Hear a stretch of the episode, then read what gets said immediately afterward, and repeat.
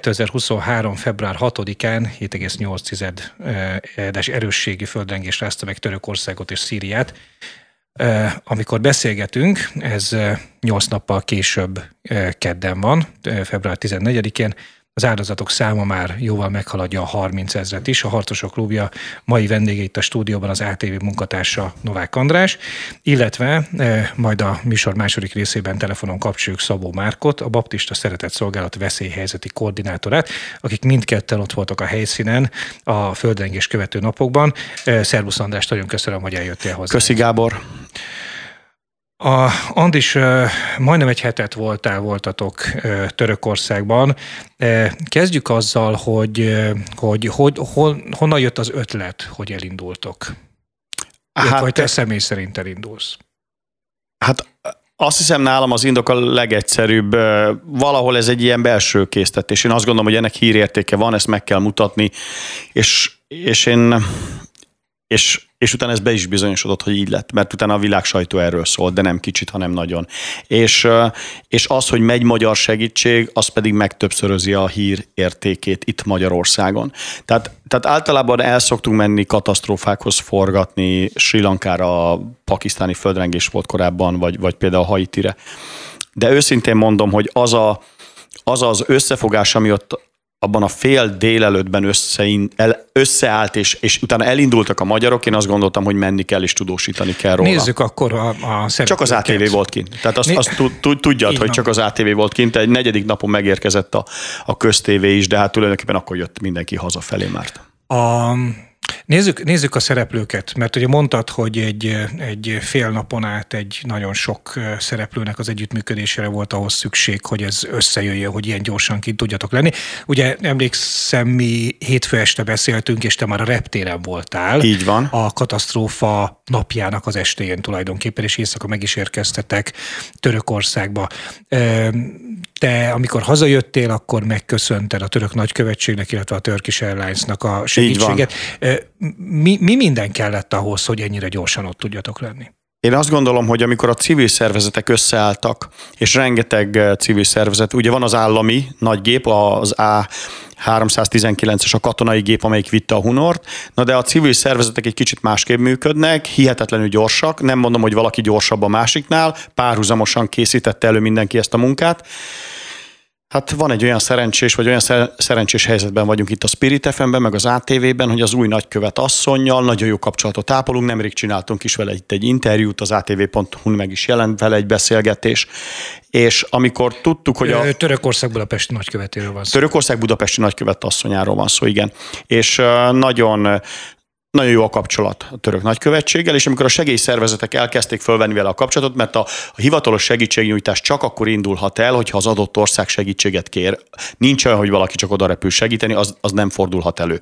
És a nagykövet asszony hivatalos kérést intézett a segélyszervezetek felé, tehát a Pest megyei kutatómentők, a Református Szeretett Szolgálat, a Baptista Szeretett Szolgálat, a Miskolci Speciális Mentők és még sokan mások. Bocsánat, nem sorolok mindenkit, de a Caritas, a Máltai Szeretett Szolgálat, tehát a civilek felé és akkor kérdeztem a nagykövet asszonyt, hogy ez működik-e, rendben van, szeretnék kimenni tudósítani, és mondta, hogy lesz egy külön gép, és ebben a Turkish Airlines hihetetlenül nagy partner volt, és mondta, hogy tulajdonképpen ezek a segélyszervezetek korlátlan mennyiségben pakolhatják meg a repülőgépet, hogy tudjanak vinni segélyeket, inkább indítanak másik járatot, tehát a civil utasokat ne kelljen kitenni a gépről, és mondták, hogy természetesen az ATV, miután egy kiemelt média partner, mi ott lehetünk velük, és követhetjük a magyarok segítségét. Tehát ez volt a logisztika hétfőn.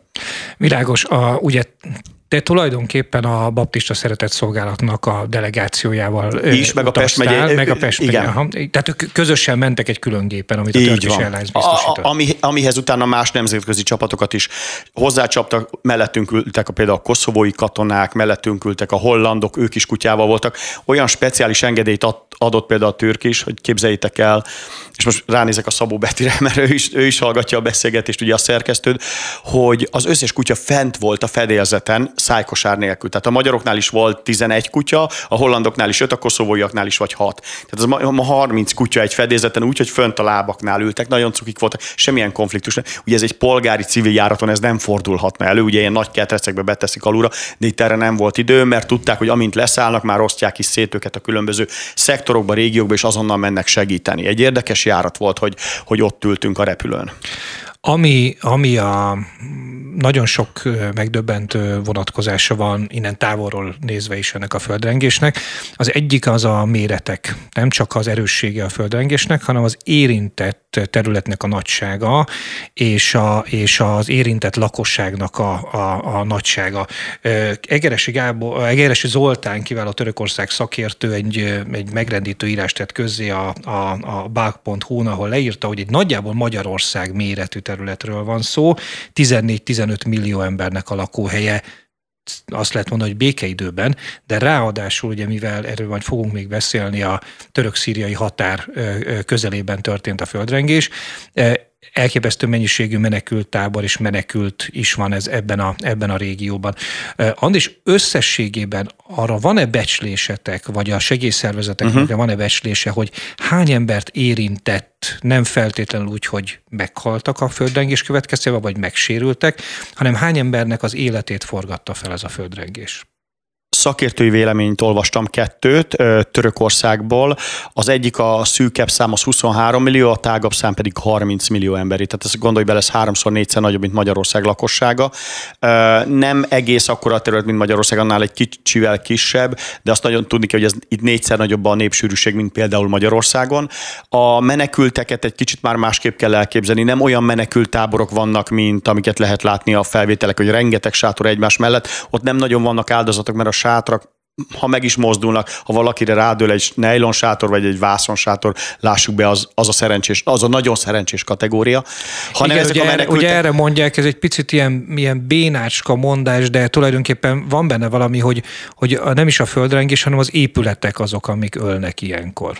Ez egyértelműen így van. Tehát a, aki nem épületben van, vagy aki, aki stabil épületben van, az, az, az szerencsés, vagy aki ki tud ugrani, mert mondjuk egy földszintes házból sokkal könnyebb kiszaladni, mint a harmadik emeletről, vagy az ötödikről, már ugye senki nem vállalja, hogy kiugrik. Annak idején emlékszünk a képekre 9-11-ben, amikor a 70-ről ugrálnak kifelé az ablakon, szörnyű. Hát itt 40 másodpercük volt elhagyni a házat, akinek nem sikerült, az ugye ott is maradt, ugye az áldozatok száma óriási. Tehát olyan 20 és 30 millió között van, akinek, akinek megváltoztatta az életét ez a természeti katasztrófa, ami most már így, hogy pont egy héttel vagyunk a, a tragédia után, ez most ugye most átcsap humanitárius katasztrófává. Tehát most már ugye nem az, a, a túlélők mentése az érdekes, ugye most már romeltakarítás van, és a romok alól másodpercenként kerülnek ki áldozatok, szörnyű, hihetetlenül fel fog menni ez a szám. Ugye most 35-40 ezer körül van, én, én úgy tudom, hogy a török szakértők olyan 80 és 90 ezerre fogják becsülni. Ugye ilyenkor mindig három kategória van. Vannak a túlélők, vannak a halottak, ugye az áldozatok és az eltűnt személyek, de az eltűnt személyek most már lássuk be, nem fognak Egyre kerülni. nagyobb valószínűséggel nem ők is, elő. ők is meghaltak, igen. Az eltűntek számáról tudunk most valamit? Nem, nem, nem tudták még lehet. összesíteni, uh-huh. mert az első két nap olyan káosz volt az utakon, hiszen az, a túlélők és a hozzátartozók, őszintén mondom, hogy úgy húztak el, ahogy csak tudtak. Olyan dugók voltak az autópályán, hogy egy 200 kilométer például 8-10 óra alatt lehetett megtenni. Ebbe egy, egy ilyenbe mi is becsúsztunk, illetve én is becsúsztam egy ilyen dugóba mert mindenki fél ettől a környéktől. Azért azt lássuk be, hogy Törökországnak ez az egyötöd része, tehát ez körülbelül olyan, mint Magyarországon két megyében lenne katasztrófa, azért az összes többi megye, a többi 17 megye azért normálisan működik, és ott normálisan megy az élet. Tehát azért mindenkinek nagyon úgy néz ki, hogy van hova mennie, és most a túlélőkről, a szerencsésekről beszélek, van hova mennie, illetve az Erdogan, illetve az elnök, Erdogan elnök bejelentett, hogy így ki is fizeti az albéletet a következő egy évben a, a túlélőknek, hogy legyen hol aludniuk, és egy nagyon kis százalék ott maradt, tehát akinek modern háza volt, akinek nem dőlt össze a háza, stb. stb., illetve hát akik még valamennyire megpróbálják összeszedni a vagyonukat a törmelék alól, illetve húzzák ki. Azok is szerencsések, akiknek például a kocsia megmaradt. Kocsiban ők tudtak aludni, azért oda némi vagyontárgyakat be tudtak tenni, de, de közvetetten 20 millió embert érintett, ez biztosan lehet mondani, ennek nagyjából az egyharmada Szíriában van. Nagyon igazságtalannak tartom, hogy Szíriáról sokkal kevesebbet beszélünk, sokkal kevesebb segély mehetett oda, ugye az embargó miatt ugye a politikai rendszer nem engedi. Eh, Bashar el nem is engedett, tehát nem nyitott repülőteret, hogy gyertek itt a damaszkuszi reptér. És... Ez, a, ez az Assad rezsimen múlt, vagy a Szíriával szembeni szankciókon múlt? Ha segítséget kér úgy, mint a török elnök, hát lássuk be azért Svédország, Finnország nem a legnagyobb barátja a Törökországnak, most pont ugye a NATO csatlakozás, és mégis ezerrel küldtek segítséget. Tehát ebben az esetben humanitárius segítség. Tehát magyarul, ha Assad elnök megtette volna azt, amit Erdogan elnök megtett, hogy segítséget kér a nemzetközi Hivatalosan segítséget kér. Hát itt a legközelebbi szír nagykövetség itt van Bécsben. Hát ha a bécsi nagykövetség azt mondja a körülötte lévő országoknak, Csehországnak, Szlovákiának, Magyarországnak, Ausztriának, hogy kérünk szépen csapatokat ide, engedjük a damaszkuszi leszállást, én el nem tudom képzelni, hogy nem mentünk, vagy nem mentek volna csapatok oda is. Ráadásul azt is mondhatnám, hogy egy kicsit kuriózum, nagyjából még egyszer mondom, az áldozatok egy harmada Szíriában van. Szerencsések vagyunk, magyar csapat éppen volt bent Szíriában. A máltai szeretett szolgálat, ők kaptak is pénzt, és tudtak is menni mobilkórházat bevinni, és ha jól hallottam, ezen kívül csak az ENSZ, és talán a Vörös Kereszt és a Vörös Félhold de hát ez töredéke annak, mint ami Törökországban megy, de nem sajnálom a törököktől, mert azt az összefogást, amit ott láttam, meg azt az életmentést, az példaértékű, és tökre átmut, átnyúlik kormányok meg vallások fölött. Nagyon fontos mind a két dolog, amit mondtam. Még egy, egy kérdésem lenne Szíriára, és akkor térjünk át Törökországra. Nektek ott a helyszínen mennyire voltatok ti a, a szíriai határtól? Amikor... Hát Gaziantep, Hatay az közel van, a Hatay város az 8-10 km, tehát az, az nagyon közel van. Gaziantep egy kicsit messze, tehát a légvonalban az olyan 70-80 km, de a két földrengés epicentrumát, hogyha összekötjük, akkor az átnyúlik a határon. Világos. Tehát ha keresztben uh-huh. van a határ, akkor átnyúlik a határon. Most ha nézik a videót. Tehát, tehát ezért is lehetett az áldozatok szám itt is, meg ott is. Mennyi, me, mennyi információtok volt a határ túloldaláról? Őszintén csak az áldozatok számát, ahogy az ottani magyarok mondták, hogy pont ugyanolyan ütemben kerülnek elő az életmentés során, viszont azt tudtuk, hogy ott sokkal kisebb az életmentés, sokkal kisebb a kutatás. Szörnyű. Ezért mondtam, hogy igazságtalan, nem tudok senki fölött pálcát törni, hogy ennek mi a jó megoldás. E, nézd meg, hogy Törökországban, e, az előbb azt mondtam, hogy e, vallások és országok át tudják hidalni ezt a történetet. Az a pozitív példa, ez meg a negatív példa. Világos. A, beszéljünk Törökországról. Mondtad a török társadalomnak a reakcióját röviden az, az imént, meg a nemzetközi közösségnek a reakcióját, hogy mind a kettő példaértékű volt. Ugye amit a, amit a lehet hallani Törökországról, az egyrészt ez a, ez a tényleg elképesztő összetartás a katasztrófa után, másrészt pedig azért vannak hírek, vagy érkeztek hírek fosztogatásokról is. Ti mit láttatok, mit tapasztaltatok? Én nem láttam fosztogatást, de ez nem törökországi egyedi történet. Tehát rossz emberek a világon mindenhol vannak, ez teljesen mindegy, hogy Németország, Indonézia, Tájföld vagy Törökország. Tehát akármi van, a társadalom x százaléka az tolva olajrabló. Ez Magyarországon is így van. Ha találnak egy, ha valaki elejt egy pénztárcát a 4-es, 6-os vonalán 90%-ig fölveszi, az nem fogja leadni.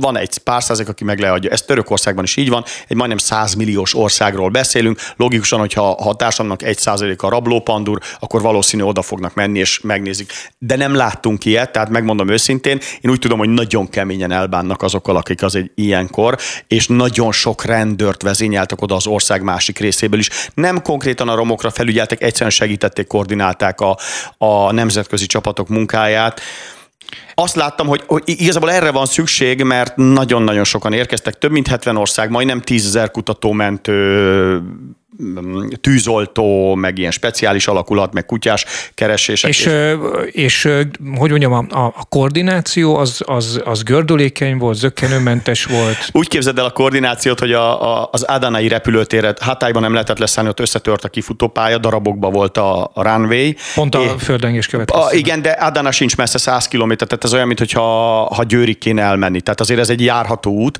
Gazientes, az ott is utána már működött a repülőtér. Úgy képzeld el, hogy egy faasztal és egy A4-es papírra kiírva, hogy team leader meeting. Tehát ez volt a koordináció, de legalább volt valami. És a, az AFAD, ugye ez a török katasztrófavédelmi igazgatóság legalább csinált egy térképet, és az érkezőket időrendi sorrendben és érkezési sorrendben osztotta a legkritikusabb területre, így kerültek a magyarok is a, a hatályra, tehát az összes magyar csapat hatályba ment, nem ugyanabban a csap, táborokba voltak elhelyezve, például a baptisták együtt voltak a Pest megyeiekkel, a hollandokkal, a svájciakkal és a görögökkel. A hunormásokkal, ők a belgákkal Tehát magyarul az a, az a török koordinátorokon múlt, hogy ki hogy hova ki megy, hol, ki hova megy, ki Nincs jelentősége. Tehát most Aha. van egy csomó összedőlt ház, most teljesen mindegy, hogy hatály külsőt vagy hatály belsőt, a lényeg az, hogy az összedőlt házat minél hamarabb lássa, nemzetközi csapat oda tudjon menni, utána meg tudja jelölni, hogy ezt átvizsgálja. Én azt gondolom, hogy ennyi idő alatt mi, mi, ez a tömeg, aki érkezett, a semmi mással nem foglalkozott, hogy minél több házat átkutasson és túlélőt találjon. És én, ahogy láttam az ő munkájukat, ezt meg is tették. Mi alapján nem, nem, nem, nem lesz szép kérdés, amit kérdezek, de mi alapján dönt egy mentő alakulat arról, hogy, hogy tehát ott van egy város, amelynek a 80%-a romba dőlt, majd beszéljünk arról, hogy hány százaléka dőlt romba az épületeknek.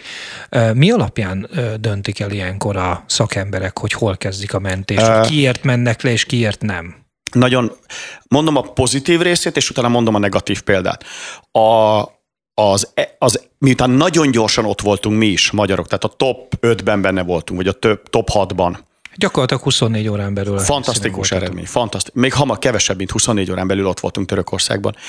Az elsők egyébként le a kalappal a görögök előtt, köztudott, hogy utálják egymást. Igen. De mégis ott voltak a görögök. Le a Volt az a csodálatos kép, amikor a görög mentő alakulat tagja kimenti a török Fake kísérlőket. news volt, bocsánat. News volt? Képzeld el, meg, meghekkelt. Tehát csodálatos volt. volt, de fake news Igen, volt. igen, már, már kijött a török sajtóban, hogy ezt, ezt grafikai elemekkel hoz. Nincs ilyen. Minden esetre az viszont a valóság, hogy ott volt. A görögökről a görögök. nagyon jókat tudok elmondani, az meg, hogy ők voltak az elsők le a kalappal előttük, a top 10-ben ott volt Izrael, és eh, Indonéziától kezdve Finnország. Ahol szintén bonyolult azért a viszony, az izraeli-török viszony is a, a, az utóbbi húsz évben. Őszint, eh, ugye ne, most egy picit javult, egy picit de az javult, utóbbi tíz évben nagyon gáz volt, ugye ez a bizonyos török hajó, ami e, ott a gázjő vezetni. Nem menjünk bele. A lényeg az, hogy, hogy hihetetlen Izrael hozzáállása. A földrengés után három órával Tel Aviv főterén egy 10x6 méteres török zászlót feszítettek ki. Gondolj bele a zsidó államba egy, egy, egy, egy fél, fél zászlót, igen. Hideg kirázós le a kalappal előttük, minden tiszteletem, imádom az ilyen sztorikat, bocsánat. Tehát ez,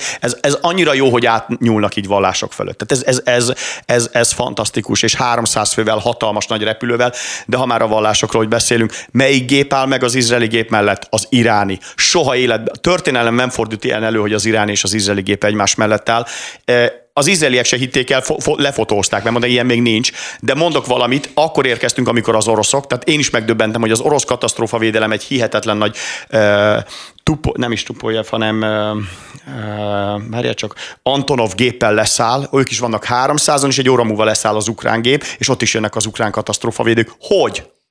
Most nem azt mondom, hogy kar karba öltve mentettek, de hogy közben egy 2000 kilométerrel északra agyon lövik de lehet, egymást. hogy pedig... akkor a török kormányzat valamit jól csinált. Most komolyan. Törökország... az összefogást sikerült elérni, akkor lehet, hogy... Emlékszel, régen azt mondták Magyarországra, de nagy gondolkodónk, hogy kompország vagyunk. Hát most szerintem Törökország vette át ezt a kompország szerepet. Tehát, hogy észak és dél, és kelet és nyugat, pont ahogy Isztambul mutatja, hogy ugye Isztambul egy része Európa, másik fele Ázsia, hogy, hogy van az a szituáció, amikor áthidalják az emberek, és ez, ez a legjobb példa, az izraeli, iráni, az orosz, az ukrán, vagy a görög oda megy segíteni a töröknek. Szóval a, a pozitív példa, hogy kapnak egy-egy szektort, eh, kapnak egy-egy szektort, és ugye akik már ott vannak, azok pontosan tudják, hogy melyik épület alatt lehet valaki. Tehát, hogyha egy épület a nullával egyenlő, akkor ott már nem keresnek senkit. De a túlélők pontosan tudják, hogy itt maradt egy vagy két szint, vagy hallottak valamit. És és azért ott működik az információs rendszer, tehát az AFAD-nak azonnal mondták, és amikor a magyarok megérkeztek, kaptak egy listát, hogy ezen a koordináción van jel. Tehát, hogy már volt hova menni. Na most ezt ezzel kezdik. Ugye amikor az ott, az ott lévők, hiszen abban a 24 órában, aki ott van, az már ugye bekopog a, azokban a házakban, vagy hallanak valamit. És minden egyes nemzetközi csapat kapott egy, egy ilyen GPS adatot, hogy ebben a házban lehet, és akkor innen kezdik. Utána pedig már a nemzetközi csapatok tényleg egy ilyen szektorokra felosztják, és akkor ez a hollandoké, ez a magyaroké, a görögöké, én azt tudom mondani, akikkel jártam, és nagyon fontos szabály, hogy egy házat átvizsgáltak, akkor előtte az útra kifestenek egy országkódot, ugye Magyarország telefonkódja 036, és akkor előtte egy festékszprével ráírják, hogy ezt a magyarok már átvizsgálták, hogy nehogy véletlenül duplázódjon és akkor utána... Tehát pedig... magyarul, hogy a, a mentő alakulatoknak az energiáit úgy osszák fel, hogy minden lehet, lehetséges legtöbb házat fog, nézzék át egyszer. Egyszer, és utána mennek tovább. Mondom a negatív példát, hogy hogy, hogy kutatnak embert. Óriási dilemma volt a, a csapatok, nemzetközi csapatok vezetőinek a meetingjén, volt szerencsém részt venni, meghallgatni őket. Jön az óriási dilemma, találnak egy túlélőt, erről még nem beszéltem sehol, találnak egy túlélőt, és megállapítják, hogy a kihozatala az 24 vagy 48 órába telik. A protokoll szerint, hogyha a szomszédházakban vannak túlélők, akkor őt ott kell hagyni. Mert, mert ennyi idő alatt ott négy-öt embert meg tudnak menteni. És és azt mondták, hogy, hogy ez egy nagyon-nagyon nehéz döntés, és, és, és, és akkor most mondom a szubjektív részét.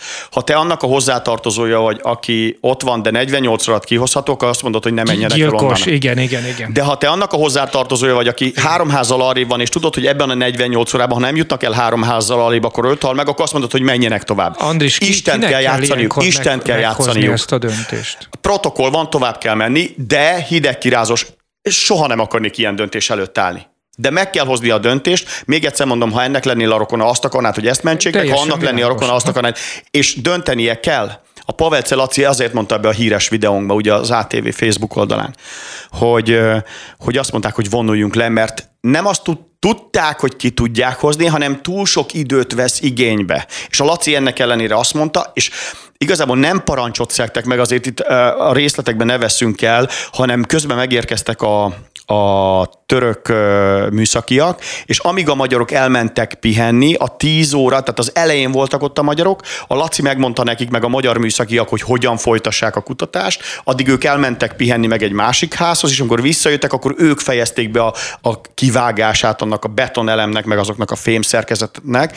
Tehát igazából bár megtagadták a parancsot, de gyakorlatban jött segítség, és ezért tudták továbbvinni Tehát ezt a történet. új helyzet keletkezett. Új helyzet keletkezett. E- ezen hatódott meg a Laci, hogy, hogy hogy, hogy annak ellenére úgy döntött, hogy ott marad, és erre kiveszik a gyereket, majd három órával később kiveszik az apukát is. Ó, de csoda szerencse. Ráadásul úgy, hogy a gyereknek a nagyszülei várják, ugye erről is feltettem egy videót, hogy, hogy, hogy mekkora nagy öröm az, hogy, hogy egy gyereket kivesznek, és, és, és akkor ránéz a magyar orvos, oda megy, és tíz perc azt mondja, nincs semmi baj, nem kell ellátni, nem kell kórházba vinni. Három napot volt a étlen szomjan, mínusz ötben éjszaka és, és ez egy óriási, óriási sikert, sikert. Tehát amit az előbb mondtam, hogy ugye a pozitív az, hogy megvannak az elején a koordinátorrendszerek, és, és vannak olyan szituációk, amikor dönteni kell. Nem mondok el ilyen esetet, mert én nem akarom senkire ráhúzni azt a felelősséget, hogy neki, és tényleg azt mondom, Istent kell játszani. Mert nem tud mit csinálni, mert a protokoll szerint a négy ember élete több, mint ennek az egy ember élete, de ha ez a te hozzátartozod, akkor ebbe bele lehet őrülni. Na, innen fogjuk folytatni uh,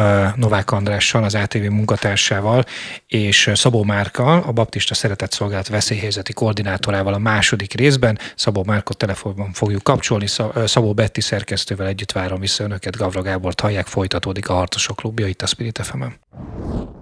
Folytatódik a Harcosok Klubja a Spirit fm a szerkesztő Szabó Betti, a műsorvezető Gavra Gábor. Arra beszélgetünk, hogy 8 nappal ezelőtt, fe, február 6-án 7,8-es erősségű földrengés rázta meg Törökországot és Szíriát. Amikor beszélgetünk, ez február 14-e kedd, az áldozatok száma meghaladja a 30 ezret. A Harcosok Klubja mai vendégei itt a stúdióban az ATV munkatársa Novák András, akinek nagyon köszönjük, és nagyon köszönjük az elmúlt egyhetes elképesztő helytállását is, illetve Szabó Márk, a telefonvonal másik végén, a Baptista Szeretett Szolgálat veszélyhelyzeti koordinátora. Mi, akik mindketten ott voltak a helyszínen a földrengés követő napokban. Szervusztok, köszönöm szépen, hogy elfogadtátok a meghívást, illetve rendelkezésre állsz Márk a telefonon keresztül. Márk, hozzád az első kérdésem az lenne, hogy amikor bekövetkezett a katasztrófa Törökországban, illetve Szíriában, mikor és hogyan kaptátok az első vészjelzést, illetve hogy dölt el az, hogy ti mentek, és hogy dölt el az, hogy ti ennyire gyorsan, ugye Andrissal együtt 24 órán belül, jóval 24 órán belül a helyszínen voltatok? Én is sok szeretettel köszöntök mindenkit. Az első értesülésem az teljesen prózai, az okos órám hajnali 4 óra 30 perckor feldobott egy breaking news és így az arcomba világított, amikor így fél, fél homályban elolvastam, hogy Törökországot mekkora földrengés rázta meg. Akkor pont száz körül járt az áldozatoknak a száma, a regisztrált áldozatok száma. Valahogy éreztem, hogy, hogy ebből lesz valami, és ahogy indult a reggel, 6 órakor már kaptam a hívást, Dr. Szilágyi Béla elnök úrtól, aki, aki készenlétbe helyezte a csapatot. Ilyenkor úgy indul el a folyamat, hogy, hogy a logisztikai munkatársak egyből elkezdik a, a szükséges eszközöknek, a felszereléseknek a nyilvántartását, elindul a, a csapatnak az összeállítása, ugye a 19 fős csapatunk az ország, ország számos különböző pontjából tevődött össze, egészségügyi személyzet, műszaki kutatók, vegyes társasága, kutyás mentők, kutyás kutatók jöttek velünk, tehát ennek a csapatnak a koordinálása az elkezdődött, és nagyjából kora délutánra összeállt a teljes paletta, és tudtuk azt, hogy az esti repülőgépen már rajta leszünk. Tehát ez még az nap volt, amikor hajnalban megkaptátok a hírt a katasztrófáról, tehát február 6-án. Uh-huh. Így van, hétfőn.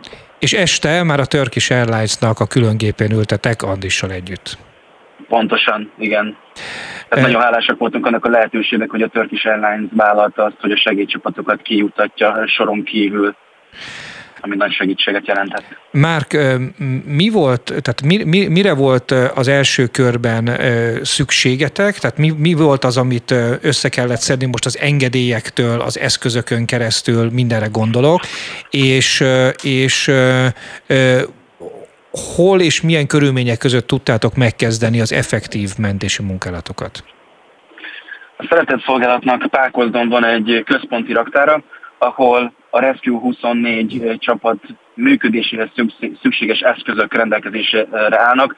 A legnagyobb ilyen eszköz például a 180 kg-os felfújható sátor, ami a menedéket biztosította az egy hét során számunkra, de onnantól kezdve, hogy a, a, a menekítéshez milyen elektronikai eszközökre van szükség, például a fúró szerszámok, a betonvágó, a, a fűtésrendszer, számos, számos ilyen létszükségletű eszköznek a listáját kellett végigvenni, nem beszélve arról, hogy mindenkinek a saját szakterületéhez tartoznak kiegészítő eszközök, például a 24 órás egészségügyi hátizsák, amiben minden benne van ahhoz, hogy, hogy a helyszínen számos különböző egészségügyi ellátást tudjanak végezni a kollégák.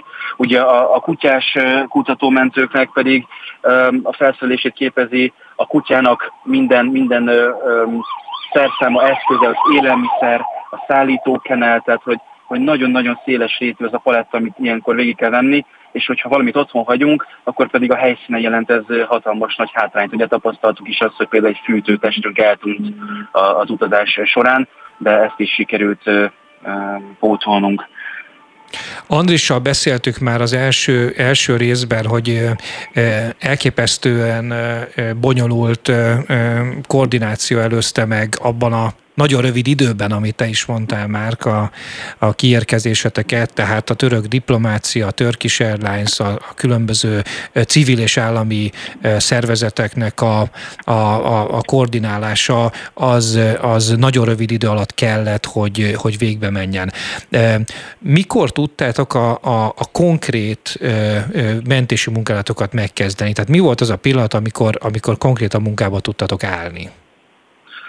Ugye az esti gépen hétfőn este fent voltunk, és, és nagyjából Törökországban a hajnali órákba érkeztünk meg, ahonnan el kellett érnünk egy csatlakozást, amit egy rettentő hosszú 6-8 órás busz út követett, Tehát kedden este már, már a bázis felállítása után a terepen volt a csapat, uh-huh. ami azt jelenti, hogy nagyjából két óra kellett ahhoz, hogy a saját bázisunkat üzembe helyezzük, a szükséges felszereléseket számba vegyük és, és felszerelkezzünk és este már, ahogy megérkeztünk a sötétben, igyekeztünk felmérni a terepet, a, a már a helyben lévő segélycsapatokkal egyeztetni, koordinálni, felállt egy közös nemzetközi koordinációs válasz, aminek mi a szerves lisztét képeztük, és akkor kijelölték számunkra Hatály települ, Hatály régión belül, ugye Antakya településen belül azt a zónát, amit Q-zónának hívtak, az volt a, a, a Huba Rescue 24-nek a területe, és ott házról házra elkezdett a csapat végig járni és kutatni.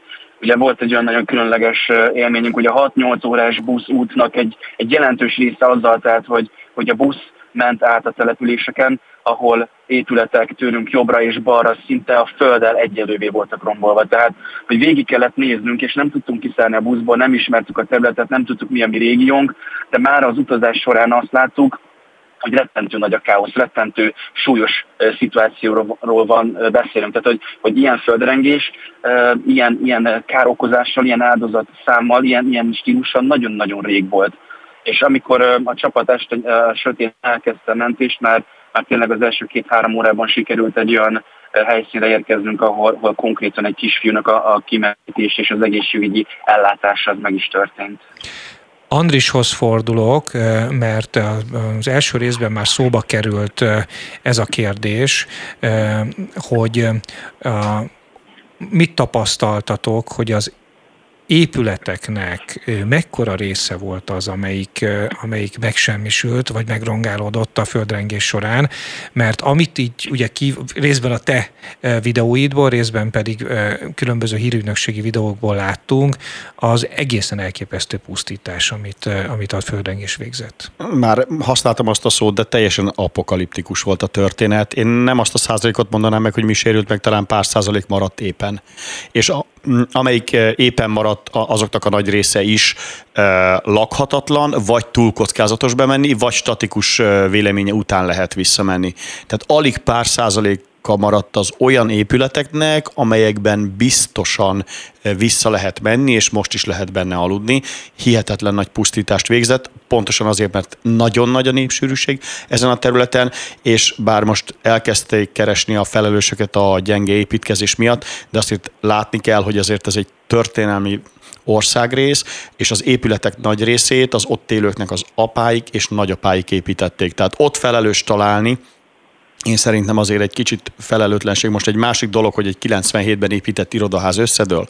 Annak egyértelműen van egy kivitelezője. Uh-huh. De hát ez körülbelül olyan, mint hogyha mondjuk Magyarországon Százhalombattán, vagy mondjuk röszkén összedőlnek a házak. Az emberek nagy része olyan házban él, amelyet a nagyszüleitől örökölt, vagy, vagy a nagyszülők élnek benne. Ott milyen felelős találsz, amikor 1940-ben építették a második világháború alatt, el tudod képzelni, mennyi cementet használtak benne. Na most ilyen területen él, élt ott mondjuk 15 millió ember ebben a régióban. Hát természetes, hogy természetes, hogy ezek a házak összedőlnek. Hát nem egy gazdag területről van szó. Sokkal nagyobb a népsűrűség, ugye lakik majdnem, nem tudom, tizenvalami millió ember Isztambulban, de hát az, annak a nagy része már modern épületek, amelyek már nagyon-nagyon földrengés biztosak. Most láttam valahol egy videót arról, hogy egy éppen maradt épületnek a, az építészmérnöke bemutatta, hogy hogyan épít egy olyan épületet, amelyik földrengés biztos, milyen trükkök kellenek bele, milyen mágnesek, vagy bocsánat, ilyen fémsúlyok, meg ellensúlyok. Nem is egy drága, az épület költségéhez képest nem egy olyan drága történet, de szóval visszatérve és egy picit hosszan választottam, bocsánat, alig pár százalék maradt éppen, amelyik használható is. Márk, azt szeretném megkérdezni részben ahhoz kapcsolódva, amit, amit a Andris elmondott, hogy ha ilyen, ilyen elképesztő arányok voltak a, a, a megrongálódott, illetve megsemmisült és éppen maradt házak között, akkor, akkor mi alapján kellett nektek döntenetek? Egyáltalán ti döntöttetek-e, vagy, egy, vagy, vagy, vagy a török koordinátorok döntöttek, hogy hova menjetek, hol kezditek a mentést, hova nem mentek, hova nem érdemes már menni? Ugye a nemzetközi válasznak az volt az első lépcsőfoka, hogy, hogy az ENSZ koordinálásával kijelölésre került a holland kutató-mentő csapat, aki felosztott az egész település zónákra. És amikor a zóna kijelölések kiosztásra kerültek, ugye a több mint 26 országból érkező kutató-mentő csapat elkezdte bejárni az ő területét.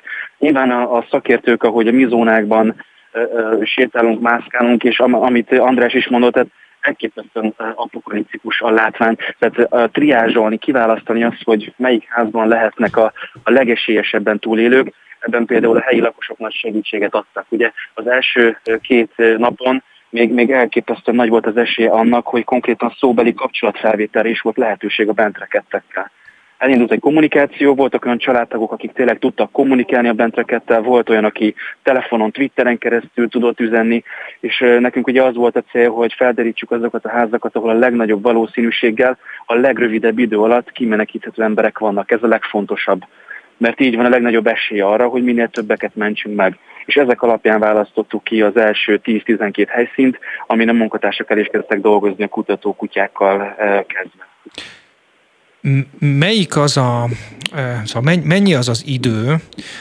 mert az Andissal beszélgettünk az első részben már arról, hogy, hogy lassan sajnos a ment, nem lassan, hanem már ez megtörtént gyakorlatilag, hogy a mentés az átadja a helyét a romeltakarításnak, és érdemi esély már túl sok túlélőnek a felkutatására nincsen.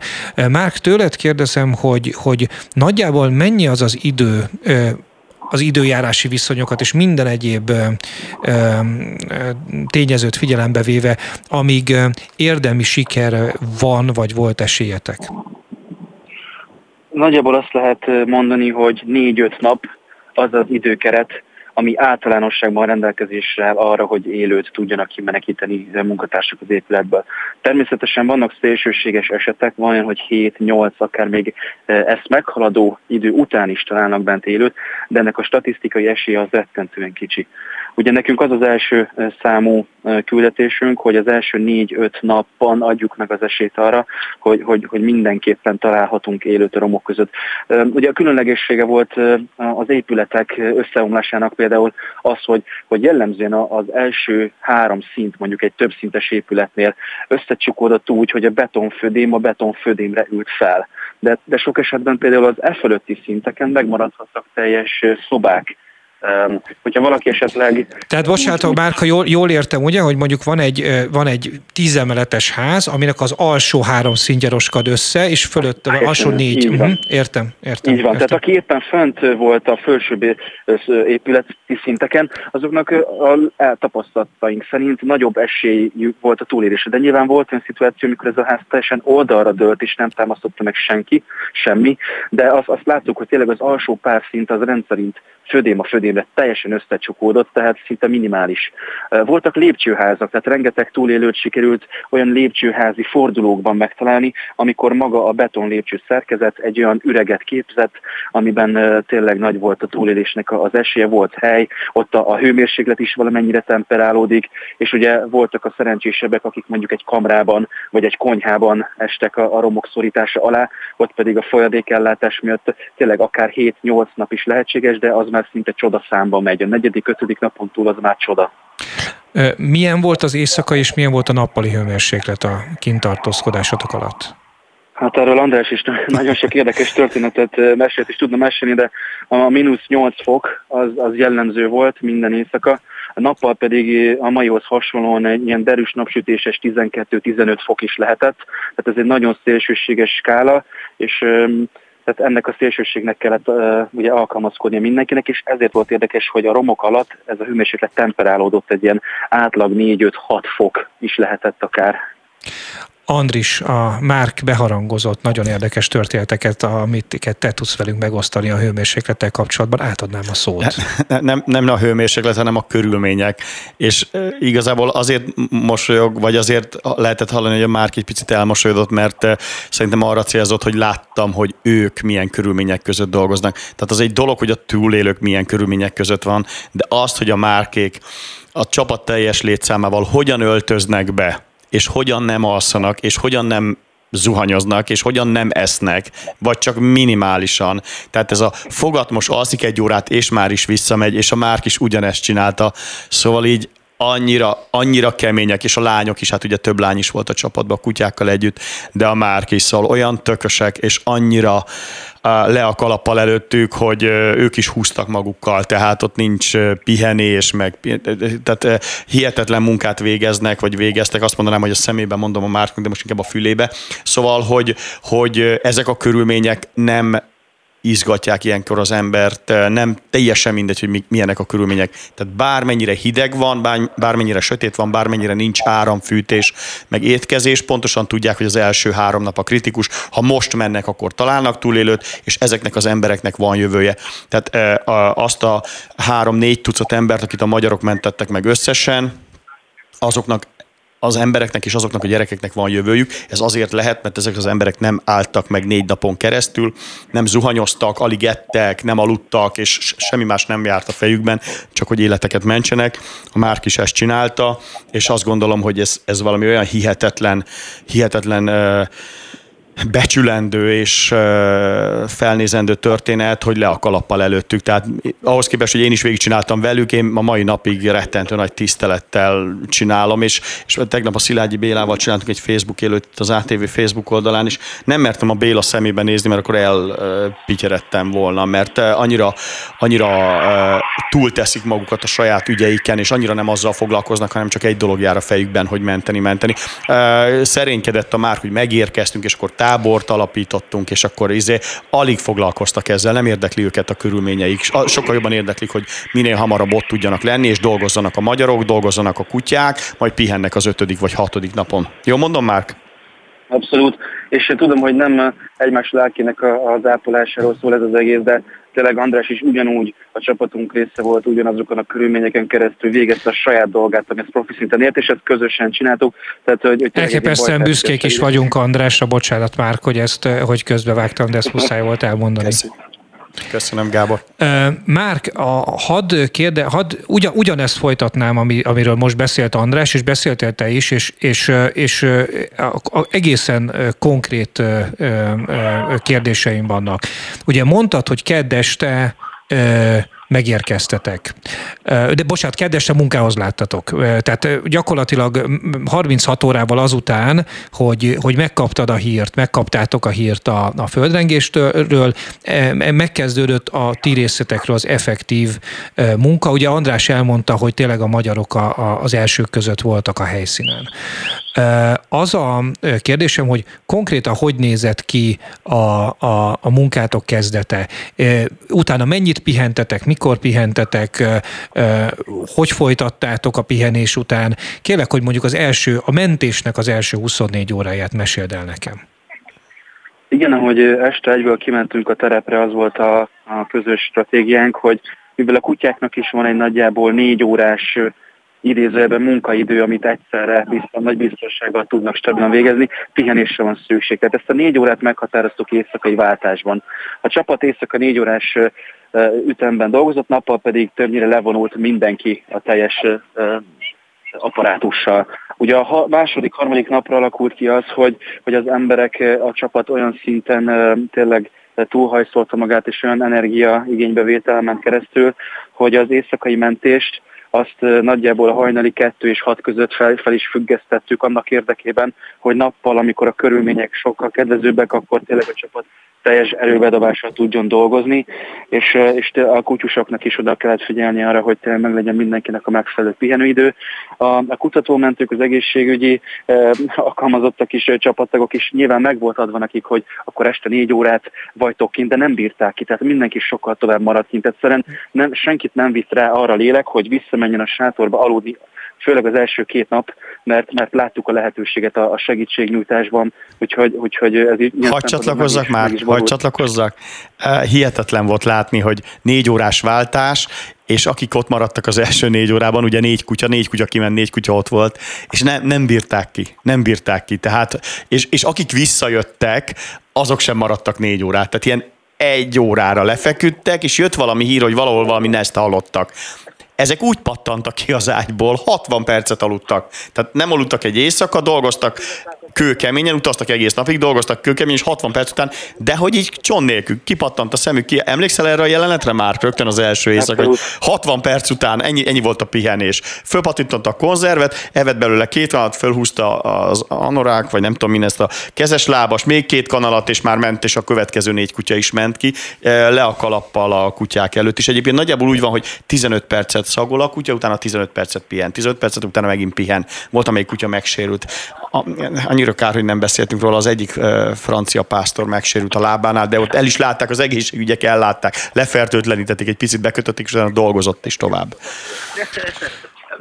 Márk, azt, azt kérdezném még tőled, és lassan sajnos azt kell mondjam, hogy tényleg nagyon sajnálom, hogy lejár a műsoridőnk, mert, mert elképesztő történet az, amiről beszámoltak, és elképesztő munkát végeztetek, és nagyon-nagyon büszkék vagyunk arra, hogy, hogy több tucatnyi ember köszönheti a, a magyar mentő alakulatoknak az életét a földrengés sújtotta törökországi területen.